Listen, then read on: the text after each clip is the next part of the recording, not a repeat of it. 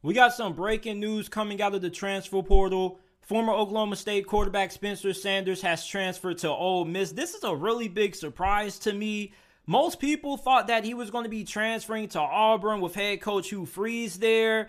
He ends up going to Ole Miss. And the reason why this is a shocker is because they already have Jackson Dart in their quarterback room. He was their starter last season. Now, Jackson Dart he didn't play well last year for Ole Miss. He wasn't bad, but he wasn't great. He was average at best. Jackson Dart and Ole Miss biggest games of the season didn't play well. He played awful against LSU. He didn't play well against Alabama. He missed several big throws. And then we saw what he did in their recent showing in their loss to Texas Tech, throwing three interceptions. So you bring in Spencer Sanders this is somebody who was one of the best quarterbacks in the Big 12 during his time with Oklahoma State. 2019, he was Big 12 Offensive Freshman of the Year. He was a first team All Big 12 selection in 2021. He led the conference in total offensive yards. He threw for 2,839 passing yards, 20 touchdowns to 12 interceptions, while rushing for 668 rushing yards on the ground and six touchdowns. And he completed 62.1% of his passes. Now, his production dropped off a good amount this past season. Only 17 touchdowns through the air, 19 interceptions. He did have two more rushing touchdowns with eight, but he had less rushing yards and he completed 57% of his passes. But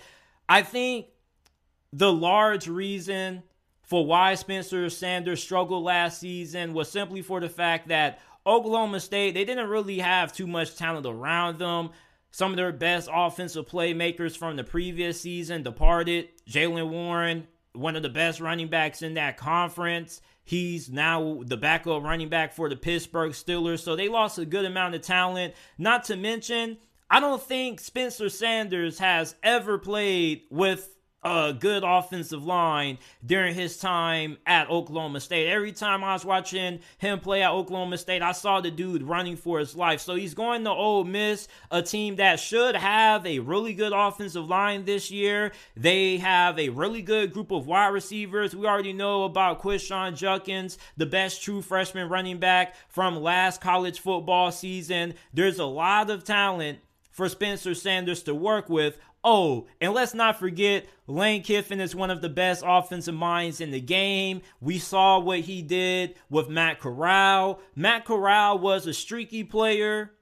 Lane Kiffin comes in, he ends up getting him a little bit acclimated to a system. And then we see what Matt Corral did his final year under Lane Kiffin. Spencer Sanders, the knock with him is that he can be streaky at times. He can be hot and cold during certain moments of games. He also has the tendency to be reckless and turnover prone. Now, I don't think his turnover issues are the same as Jackson's darts turnover issues. I think that Spencer Sanders turnover issues come from him trying to make too much happen, trying to be Superman. At Ole Miss, you don't really got to do that. You have a good amount of playmakers there, so you don't have to really make up for any lack of talent disparity on your roster like you were at Oklahoma State, a team that doesn't really get a lot of big fines in the transfer portal yearly, a team that doesn't bring in top level talent out of high school on a consistent basis. So going to Ole Miss I think is going to be a really good landing spot for Spencer Sanders. I think he could do some really big things for Lane Kiffin if he ends up winning the starting job this um off season. Now Jackson Dart, I'm not going to count him out like I mentioned earlier. The dude wasn't trash, although he wasn't that great throwing the football. 20 touchdowns, 11 interceptions. The dude was really good when it came to running the football. As a matter of fact, he was really big when it came to what the Rebels did on the ground this past season. 614 rushing yards, one touchdown, and when he was at his best was when he was able to do damage on the ground. So for Jackson Dart, I think that he's going to improve. That was his first year under Lane Kiffin's offense. It wasn't bad.